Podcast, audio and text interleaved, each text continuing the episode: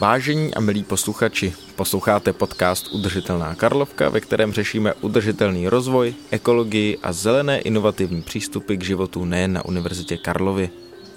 Soutěž Map the System, vyhlašovaná Oxfordskou univerzitou, má za sebou své finále. Do Oxfordu se dostali se svým projektem zpracování městského bioodpadu také reprezentantky Univerzity Karlovy, které prošly kurzem Map the System na Centru pro přenos poznatků a technologií UK. Tým Based It Biowaste tvoří 4 studentek z Filozofické fakulty a z Fakulty přírodovědecké. Zaměřili se na možnosti a limity třídění a zpracování bioodpadu v Praze a své výsledky prezentovali před nedávnem na velkém finále v Oxfordu. Jak funguje systémové myšlení, jak vhodně třídit bioodpad a proč se na slupku od banánu koukat jako na zdroj? Příjemné chvíle při poslechu podcastu Udržitelná Karlovka vám z kampusu Hybernská přeje Filip Liška.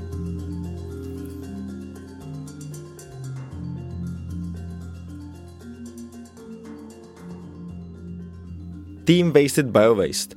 A já to vezmu takhle, jak to máme ve studiu zprava, tedy studentky Filozofické fakulty, Jitka Vlčínská, Barbora Aracká a Kateřina Fantová. A úplně vlevo je tady studentka Přírodovědecké fakulty, Kateřina Faltínková. Ahoj holky. Ahoj. Ahoj.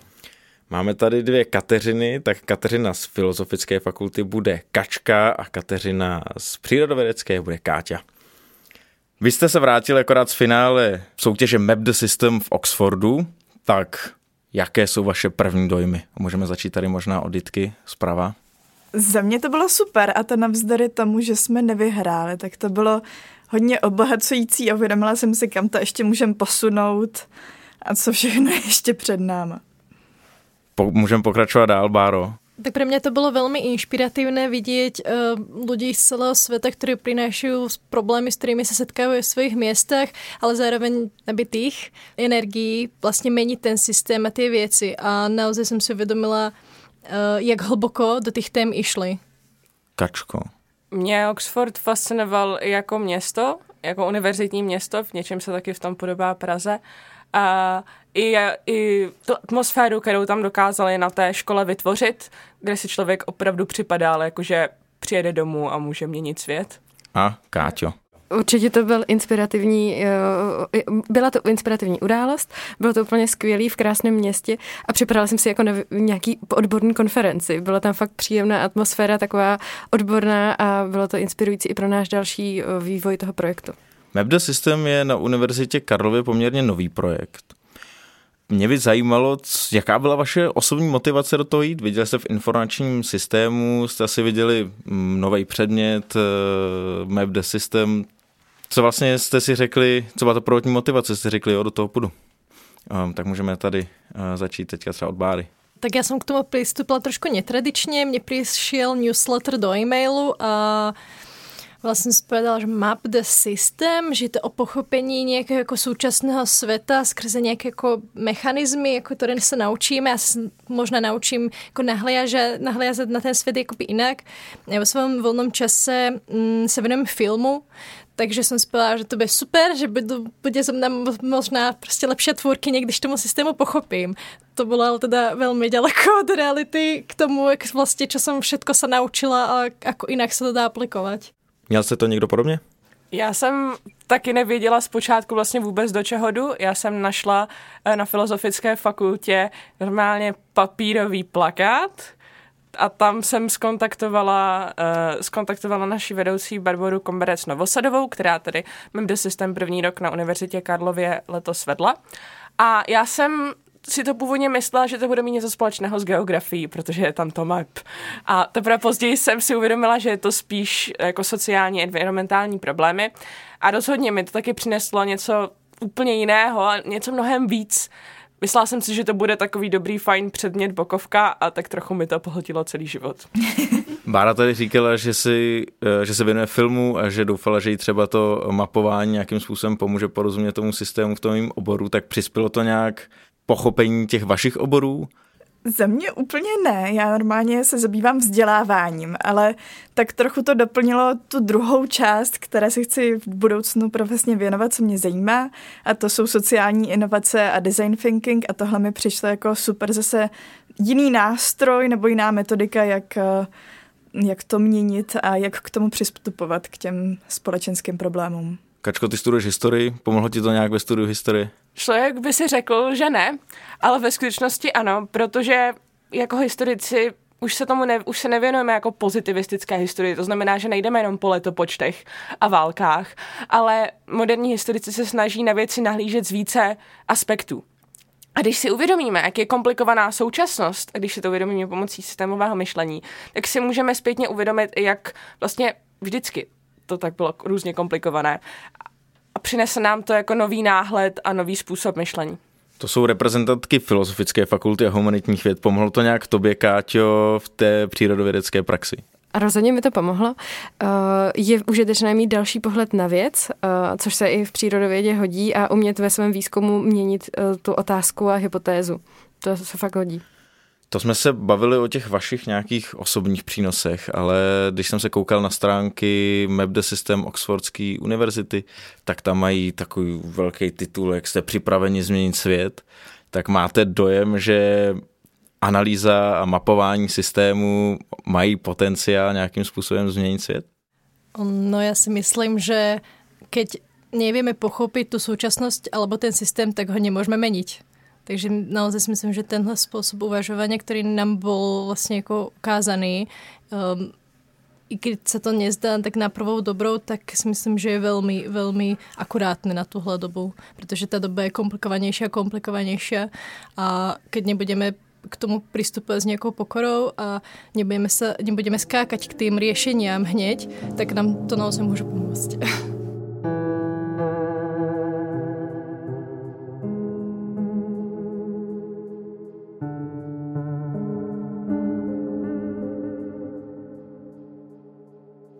Jak už tady zaznělo, jste ze 2 různých fakult, jste ale z velmi různých oborů.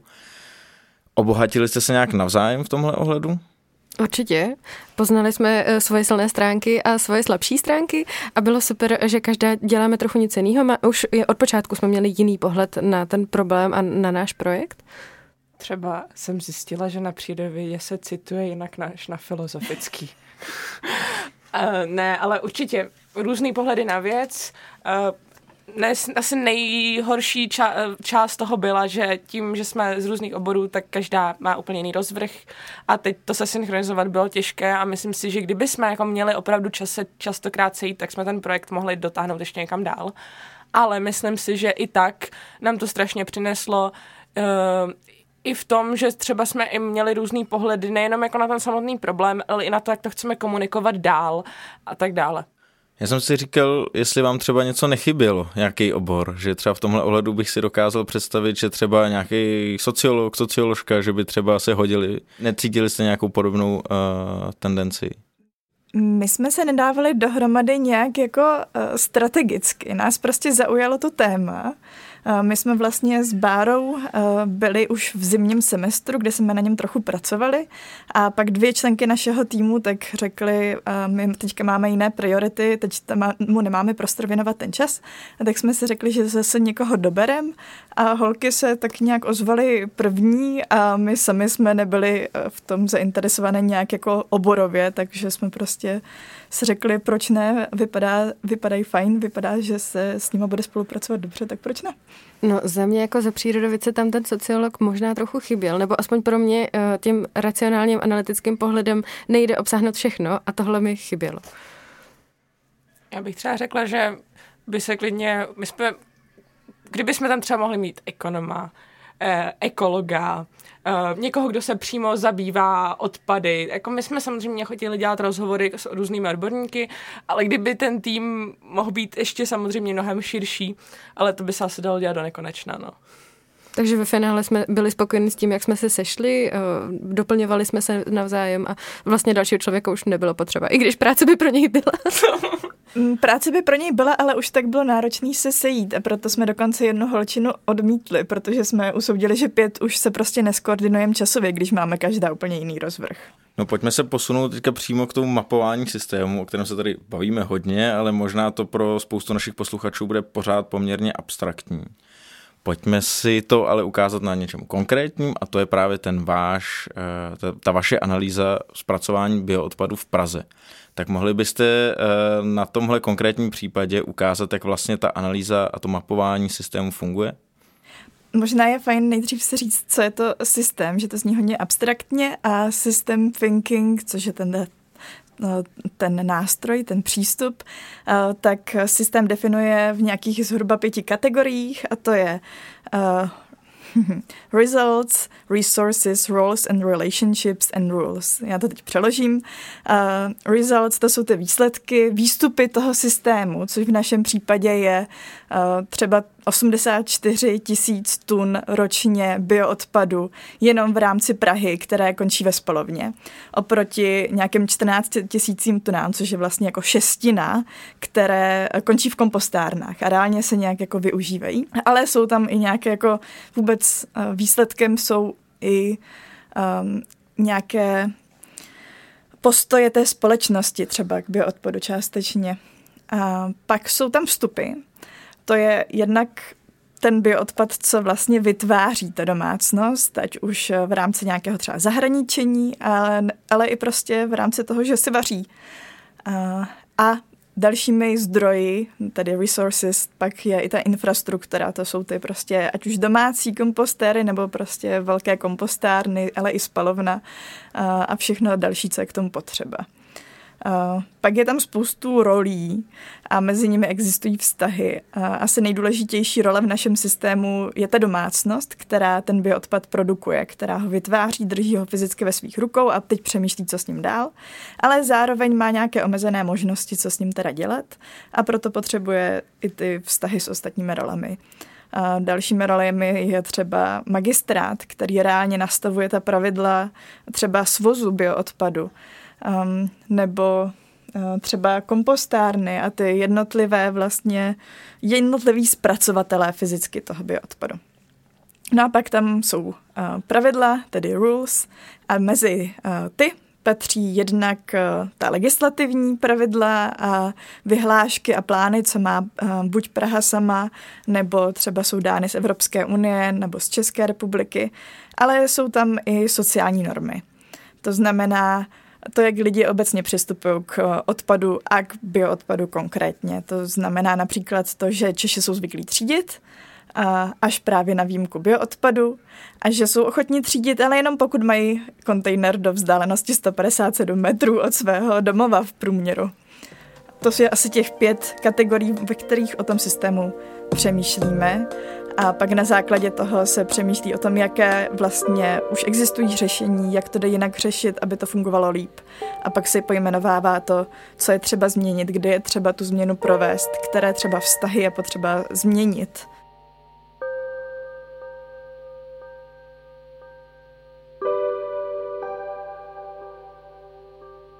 Nějakým řešením konkrétním se určitě ještě dostaneme.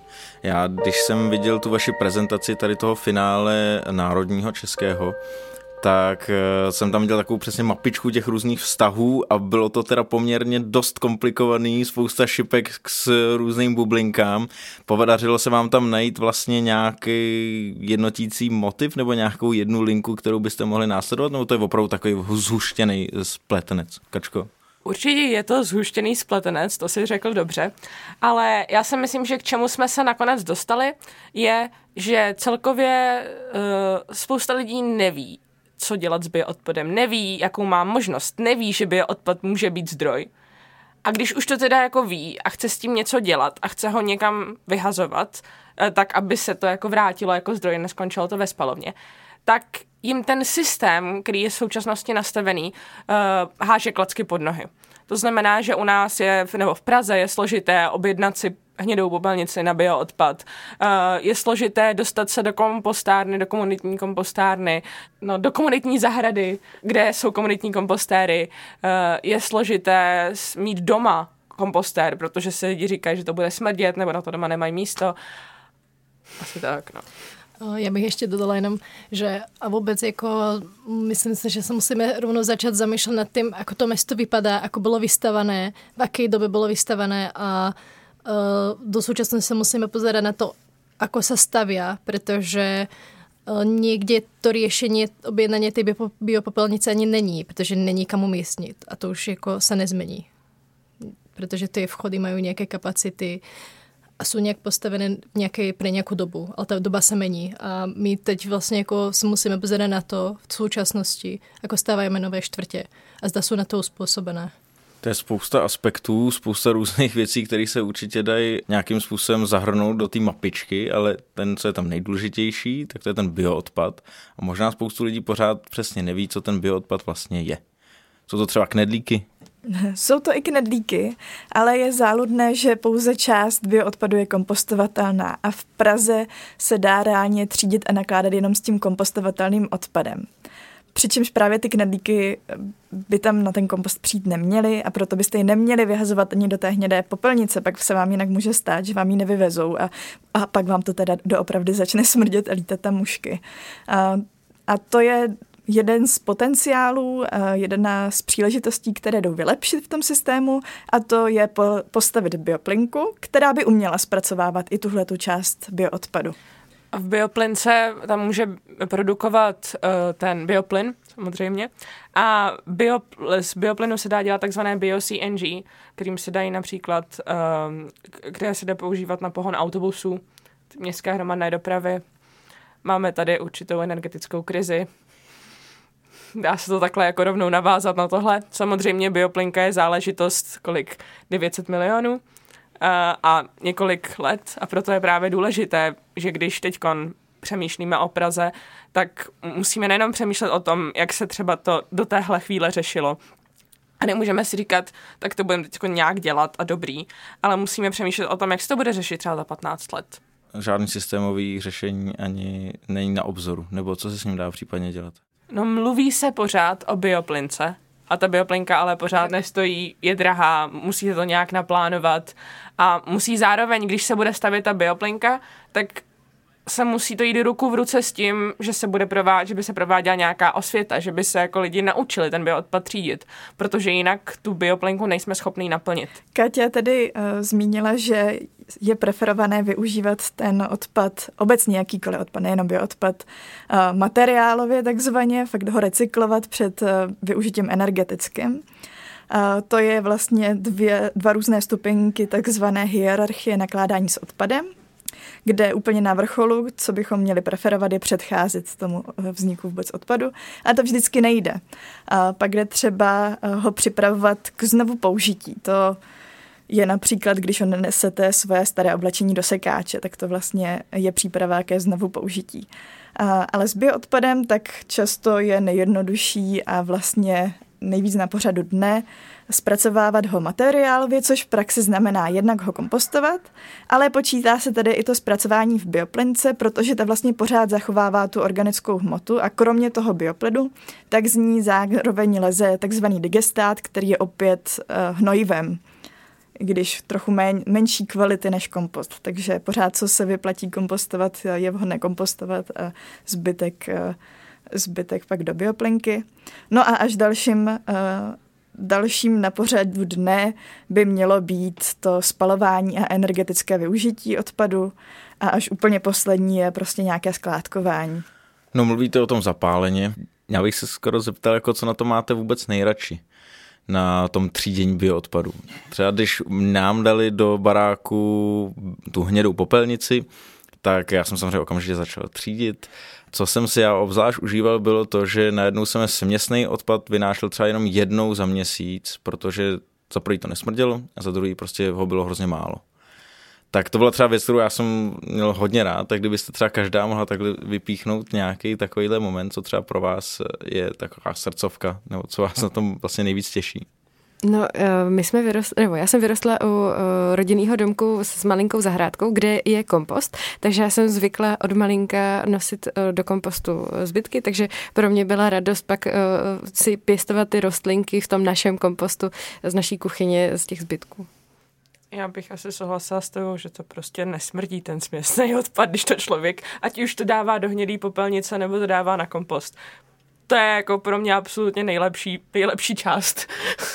Máro.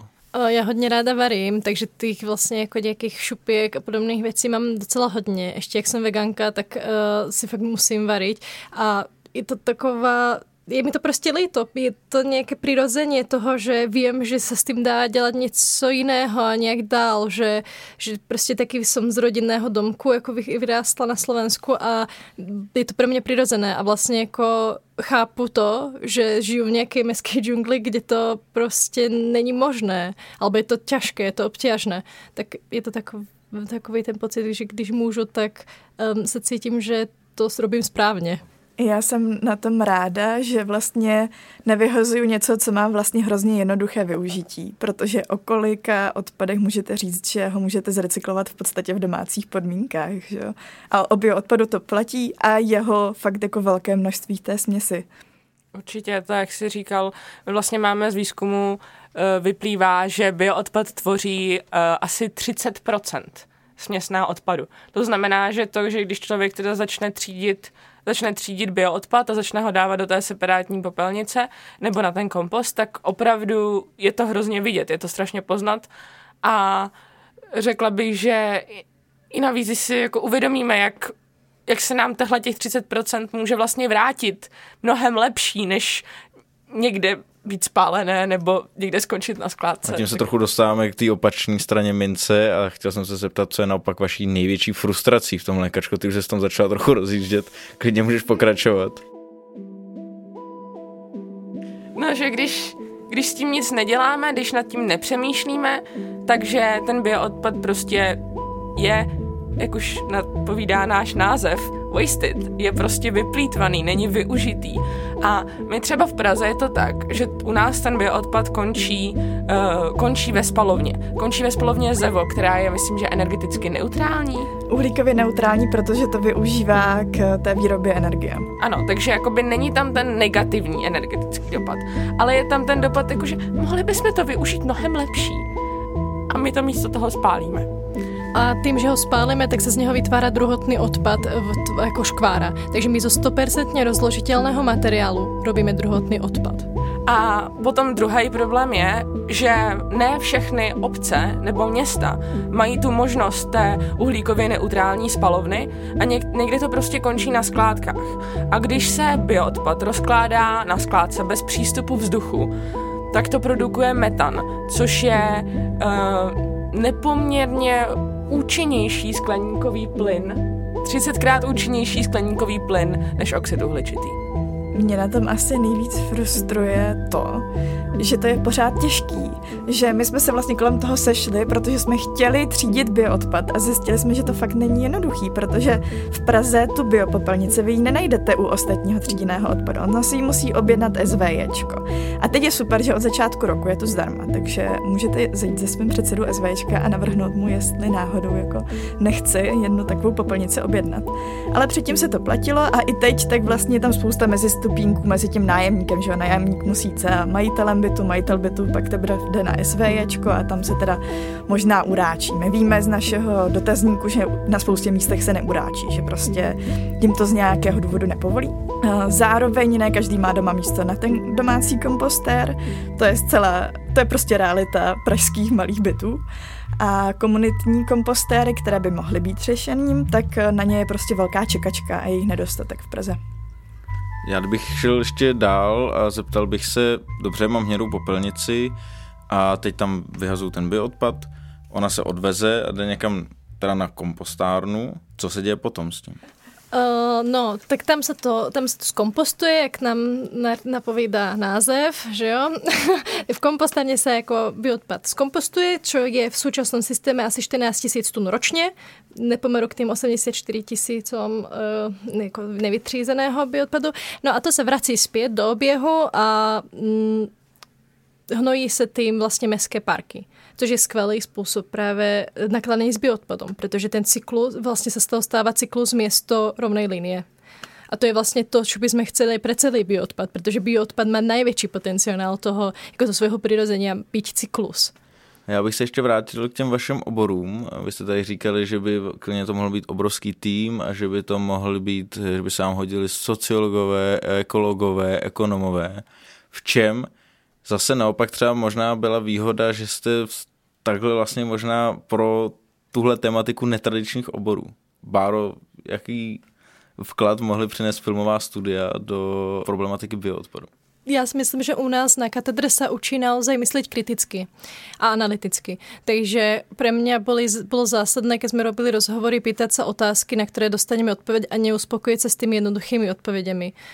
Stalo sa nám to práve s Jitkou, že sme boli na jednom rozhovore, kde nám vlastne ako... Většinou jsme byli pozitivní, vybrali jsme si jako neziskovky, které nějakým způsobem pracují s tím bioodpadem a mali jsme jeden rozhovor, kde jsme se právě setkali s negativním názorem na výstavbu bioplinky.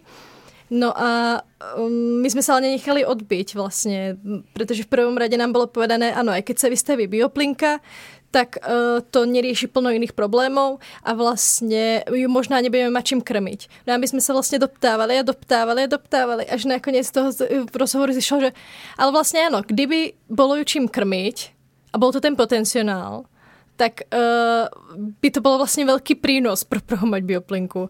No a my keď sa pozrieme na to, koľko je kaviární, koľko je v Prahe gastro jako podnikov, tak zjistíme, že ten potenciál na Prahu je velmi velký.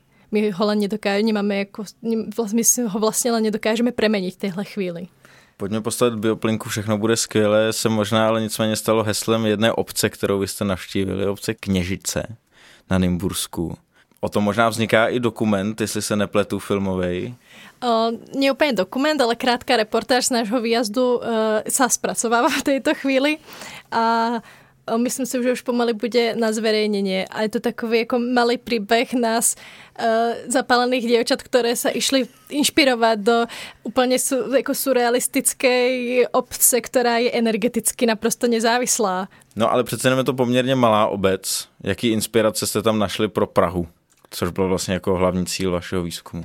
Mě osobně na tom nejvíc zaujalo to, že my jsme tam přišli s tím, že se ptáme, že se snažíme jako říct, bioodpad je zdroj, nevyhazujte ho prostě do toho směsného odpadu, může se vám to nějakým způsobem vrátit. Oni k tomu přistupovali úplně jiným způsobem.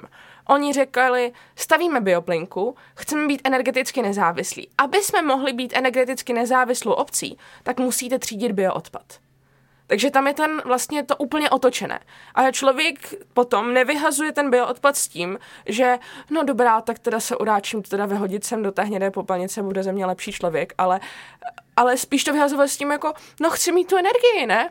Chci být energeticky nezávislý, chci to mít levnější a tím pádem se úplně změnil jejich mindset. A důležitá věc je, že do té bioplinky oni nemají jenom svůj bioodpad, ale mají tam asi 22 různých přísad právě jako i ze zemědělství a i z ostatních obcí něco berou, takže ano, bioodpad je určitě odpovědí, ale ne úplně ve všem. Já bych tady jenom dodala krátkou faktickou poznámku, že jedna bioplinka v Praze, nebo tak velká bioplinka v Praze, která by dokázala zpracovat pražský bioodpad, zároveň nedokáže té Praze dát energetickou soběstačnost. Právě protože ta Praha je větší a krmili bychom ji jenom bioodpadem, ale pořád to dokáže pomoci. Dokáže to pohánět třeba 1/5 městských autobusů a to taky není zanedbatelné číslo. Vy jste se nechali slyšet, že byste rádi v tomhle projektu pokračovali, tak jaké jsou vlastně plány do budoucna? Někteří aktéři jako projevili zájem, že se s náma chtějí sejít, až budeme mít výsledky. Takže určitě se chceme k nim vrátit a říct jim, co jsme zjistili a pokračovat dál, třeba u Báry. No, my jsme v tom Oxfordu vlastně viděli jednu důležitou věc, která byla velmi inspirující, že tam jsme mali kde vyhodit šupku od banánů. Tam byly v tom jako kampusu priamo odpad na odpad jako popelnice, jako na živočišný odpad, což nám bylo jednou velkou inspirací, protože my tu něco zkoumáme, přijde nám něco vlastně jako nereálné, až jako že jsme až chceme nějaké tady sny a vlastně přijdeme na místo, kde tu už je priamo zavedené. No a myslím, že to byl ten motivačný bod povedat si, že nám nestačí zjistit to, ako sa dá nakládat s odpadem právě jenom z domácností, ale že nám chýba celá polovice dalšího toho výzkumu a docílit vlastně všetky ty možnosti toho bioodpadu jako celkového, že jo? Protože bioodpad je právě ten živočišný odpad, který tady vzpomínáme a vlastně zjistit, aký potenciál Praha má a ako se ho dá využívat. Já bych se přidala s tím, že kromě bioodpadu, tak bychom určitě, nebo aspoň já osobně bych určitě chtěla podporovat další ročník Map the System, který doufám, že se bude zase v září otvírat, protože si myslím, že je to taková, řekla bych, že je to vlastně nová metodologie. Je to jiný způsob koukání se na problémy a je to tak jako zamaskovaná jako soutěž, kde může se člověk podívat do Oxfordu. Ale je to hlavně nový způsob myšlení, a myslím si, že tohle by mohlo být hrozně přínosné i pro další ročníky studentů, kteří by si vyzkoušeli interdisciplinaritu, vyzkoušeli by si tohleto bádání. A hrozně moc doufám, že to bude zase vypsáno Centrem pro přenos poznatků a technologií Karlovy univerzity. Hotovala jsem si název. A těším se jako na nějakou další spolupráci. Určitě. My jsme tady na půdě podcastu Udržitelní Karlovky, tak jakou spolupráci třeba právě s univerzitou byste si představovali, nebo čím třeba může univerzita přispět v tomhle ohledu? No já bych řekla, že univerzita nás krásně podpořila doteďka, takže za to jí děkujeme, za všechnu podporu, za dostupné odborníky, kontakty a podobně. A do budoucna? Chceme třeba právě spolupracovat dál v tom šíření těch poznatků a k tomu budeme zase potřebovat určitě třeba spolupráci nějakých odborníků, ať už lidí, co se na Karlovce učí, nebo tak kontakty, které nám schopná Karlovka zprostředkovat. Tak ještě na závěr, tady máme otázku pro všechny naše hosty. Já vás poprosím o krátkou odpověď každou z vás. Je to v podstatě nějaké tipy a inspirace na to, jak žít udržitelnější život. A můžeme začít zase od Jitky a jenom možná to, že poprosíte předsedu SVJčka o hnědou popelnici, to už tady zaznělo, tak zkusme něco jiného. První, co mě napadlo, a to řeknu jako někdo, kdo rozhodně nežije zero waste, i když by rád, je, že jedno z hesel zero waste je nejdřív jako přemýšlet, jestli to potřebuju a případně refuse, odmítnout to, co je mi nabízeno. A pak reuse to, co dostanu, jako znovu použít to, co už mám. A pak recycle, ono se to zase kopíruje s tou pyramidou odpadu. Ale fakt jako pokaždé, když mi někdo nabízí něco zdarma, tak přemýšlet, jestli to fakt potřebuju, anebo jestli je to prostě pěkný předmět, co vyhodím do koše a je úplně zbytečný. A stejně tak můžu to, co už já tedy nenosím, odnést třeba někam do sekáče nebo do charitativního obchůdku, můžu z toho vyrobit něco nového, tak ptát se tady nad těma věcma, jestli z nich opravdu musí být odpad. Ja si myslím, že čo každý môže spraviť a nejak ho to neobmedzí vo svojom živote, je znížiť spotrebu masa a ideálne i mliečných výrobkov. Proste go vegan. Já bych řekla, co se týče bioodpadu jako takového, tak ano, může to znamenat, zeptejte se na svém SVčku, zeptejte se člověka, co vám pronajímá byt, jestli se tam nikde nedá udělat hnědá popelnice, ale na druhou stranu uvědomte si, že ten systém může být i nastavený proti vám a že člověk si to úplně nemůže vyčítat a spíš to třeba může znamenat, že se sebou můžete snažit být trošku víc občansky aktivní a podívat se třeba ohledně komunitních zahrad, ohledně toho, jestli třeba nějaký kandidát, až budou nějaké další volby, třeba nemá ekologii trochu víc na srdci než obyčejně a takové věci, že můžeme se snažit toho docílit nejenom tím, že budeme hledat obsesivně koš na bioodpad, ale že se i pokusíme nějakým způsobem vytvořit nějaký tlak, aby ten jako koš na bioodpad byl více přístupný více lidem. No mě teďko nedávno potkala taková informace, nebo nedávno jsem byla překvapená, že papírový brčka jsou vlastně o hodně horší než normální plastový, protože vyprodukují 4,1 gramu uhlíkových emisí a různýho plastu a polutantů oproti 1,5 gramu, což je plastový brčko. Takže zhrnutí nepoužívat žádný brčka. Jo, to je s tím refuse, odmítněte to brčko, vždy ho fakt nepotřebujete, k čemu vám je. Odmítněte brčko, to je dobrá inspirace pro každého z nás. Holky, velké díky vám všem čtyřem za návštěvu tady u nás podcastu a taky za reprezentaci naší univerzity a ať se vám nadále daří ukazovat, že bioodpadem by se nemělo plýtvat. Děkujeme. Díky.